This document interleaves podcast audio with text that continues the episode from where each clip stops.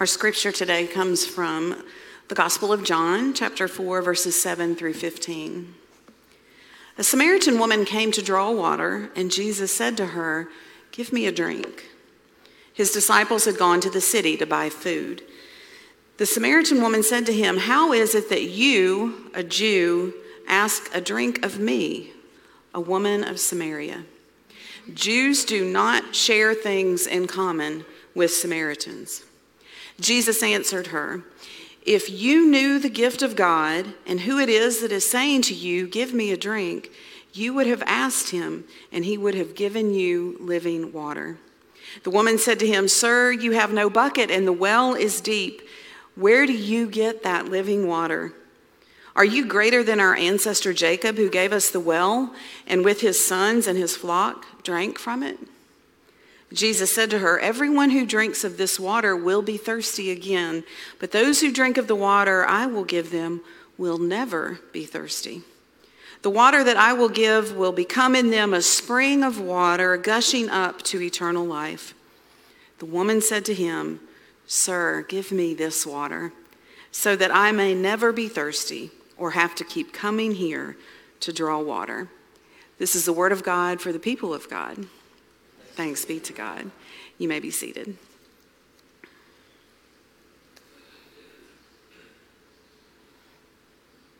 My mother in law taught elementary school for, well, some of you may know her, so I'll just say she taught school for a long time.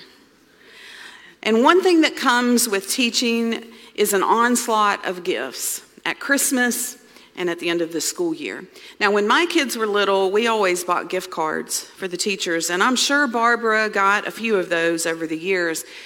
But if you were to look at her home, I think she mainly got cows. Somehow, you see, word got out that Ms. Milstead liked cows, and so she got cow hand towels and cow figures and cow salt and pepper shakers and cow figures and cow mugs and cow figures. Her house was filled with the cute little guys and gals. I mean, bulls and heifers. And I think it came to a head the day that Herbie, my sweet, sweet father in law, said to her, we have so many cows in this house, I think I'm going to wake up next to one one morning. Like, no, Herbie. But, you know, her students meant well. They wanted to get something special for their teacher, but they didn't know much about her except that she liked cows. And you know, this is the sort of thing that happens when a life gets narrowed down to just one thing one story, one characteristic. Sometimes it's benign and you end up with a house full of cow tchotchkes, but it can be much, much more serious. In this morning's scripture from the fourth chapter of the Gospel of John, we heard about Jesus meeting and speaking to a Samaritan woman at a well outside of her town. Jesus is alone because the disciples have gone to get food while Jesus rests. I actually think that Jesus had a divine appointment with the Samaritan woman, and that's why he stayed back. But the text does say that he was tired and he stayed at the well alone. Now, our reading this morning was a shortened version of his entire exchange with the woman, and I want to share a little bit more of that conversation with you. So, remember, our reading ended with Jesus asking with the woman asking Jesus to give her the water he was talking about so that she would never be thirsty again and she would never have to go back to the well to draw water again. After that, Jesus says to her, Go, call your husband, and come back. And the woman says to him, I have no husband. And Jesus responded, You are right in saying, I have no husband, for you have had five husbands and the one you have now is not your husband. What you have said is true. So you see, you see what Jesus did there, right? He asked her a leading question about her husband because he already knew exactly who this woman was and about all of her relationship history and her current status. And it is this discussion about the numbers of husbands and about her currently having a husband that is not her own that causes many of us to read this text today and to decide that she is a sinner somehow. Some commentators have read into the fact that she is coming to the well to fetch water alone in the middle of the day, that she was an outcast from the other women of the city. Because if she wasn't, why would she go alone? But I think we have to take care not to try to read too much into this because Jesus doesn't indicate anything about these facts about her other than that, that they are just facts. And I'd like to point this out. These facts about her marital status are facts about her life that as a woman in that day and time, she had no control over. So, Jesus just says what he knows about her, and the woman's response, that's what tells us what the point was of this interaction and what he said. She says, Sir, I see that you are a prophet. So these facts about her were just a way that Jesus could demonstrate to her a little bit more, actually, about himself. At first, he was to her just a Jew at a well outside of a Samaritan city who surprised her by even speaking to her. Now she recognizes him as a prophet. And then she says to him, Our ancestors worshiped on this mountain, but you, a Jew, say that the place where people must worship is in Jerusalem. So now the woman is talking to Jesus as a Jew from the viewpoint of Samaritans. As hard as this is to believe, the Samaritans, whom the Jews despised and would have nothing to do with, they were actually historically related to the Jews. And the point that she raises about the place where God must be worshiped, well, that was one of the main points of contention between the Jews and the Samaritans.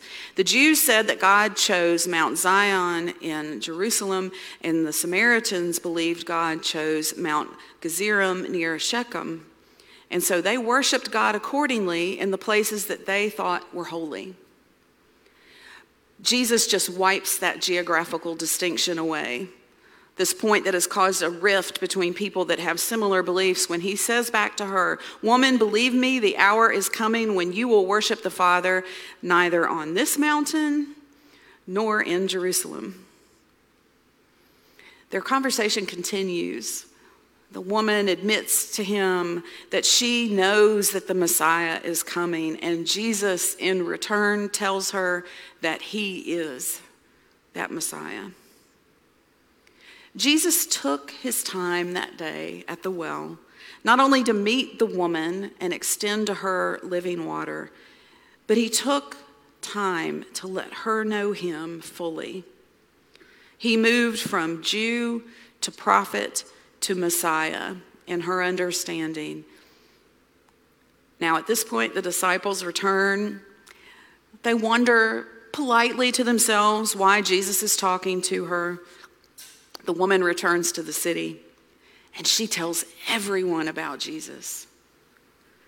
Her testimony alone convinces many in the city to believe, and many more seek Jesus out themselves and come to believe through his teachings. So, I mentioned that modern day readers often hear this story about this woman who had many husbands and because we are not equipped to understand what all of those details mean, we, we kind of flatten that down to what makes the most sense to us that she was a sinner, that she was an outcast from her community. And while that may or may not be true, what we are prone to missing was the two things about her that were more than enough to make her an outcast that make it unusual for Jesus to be talking to her. One was that she was a Samaritan, and two was that she was a woman. Flattened down to one or two characteristics, the disciples likely did not see the woman They kind of discounted her completely. But thank you, Jesus, that you did not look at her like the world, including your closest followers. Jesus saw her as a child of God. A child of God who was more than her gender or her ethnicity or her marital status, if in fact that was an issue. Jesus made a divine appointment with this child of God and offered her water, living water. And when Jesus offered it, she not only took it, but she went back to town and she shared it. And through her, many came to be believers.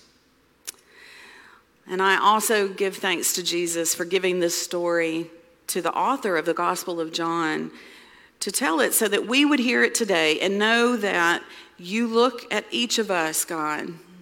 You look at each of us in the same way you looked at that woman at the well.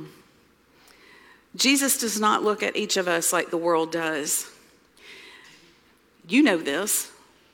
The world often looks at us like we are the sum total of our biggest mistake or our latest accomplishment.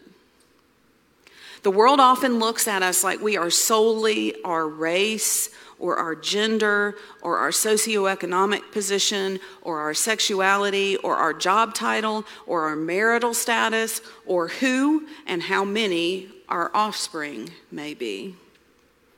The world often looks at us this way, boiled down to one or two easily labeled characteristics because it is easy, it is quick, it is efficient.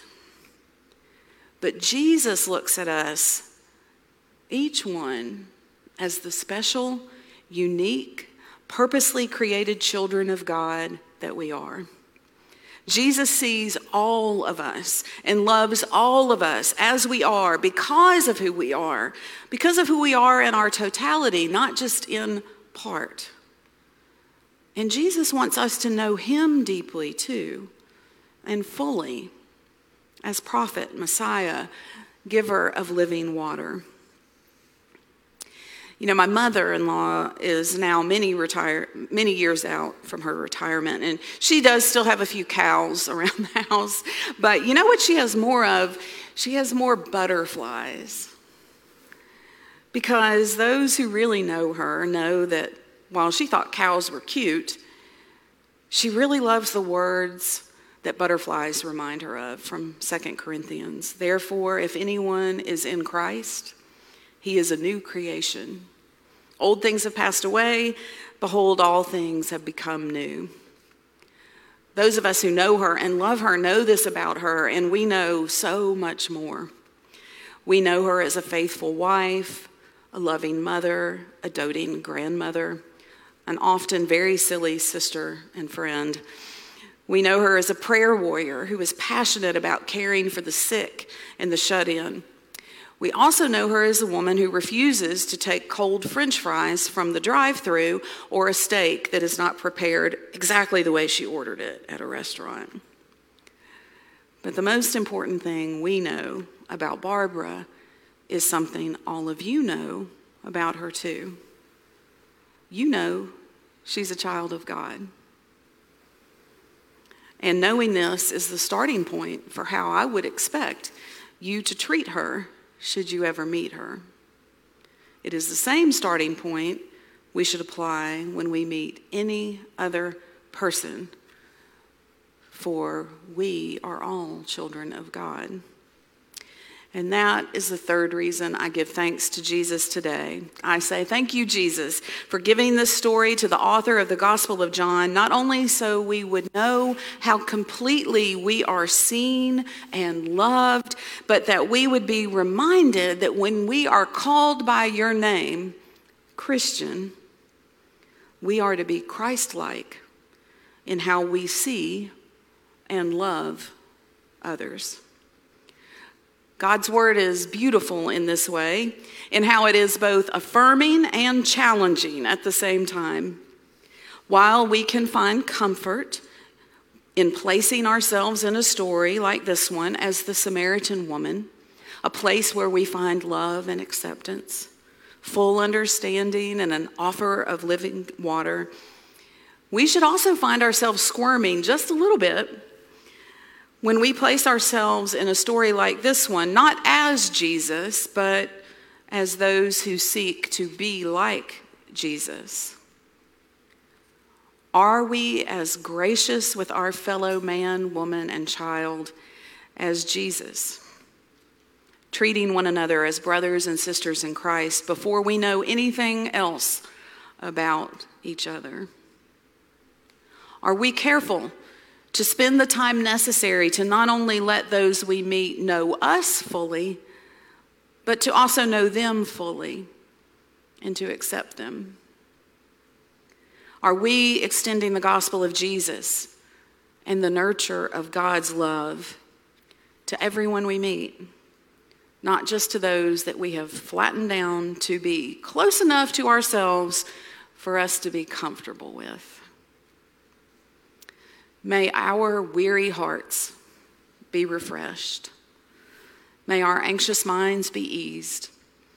And may our parched souls be quenched by the living water we find in Jesus Christ.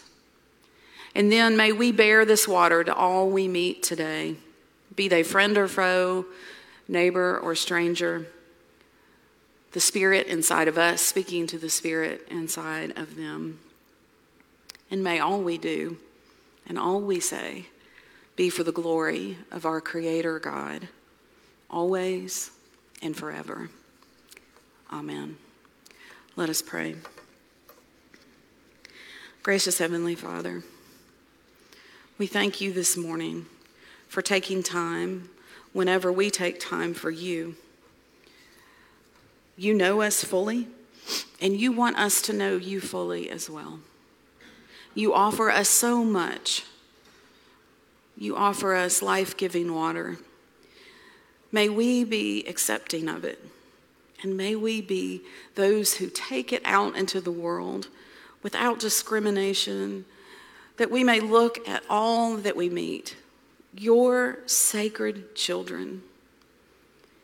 That if they do not know you, that we would work somehow for your glory that they may come to know you. Lord, thank you for meeting us and help us to be like you when we meet others.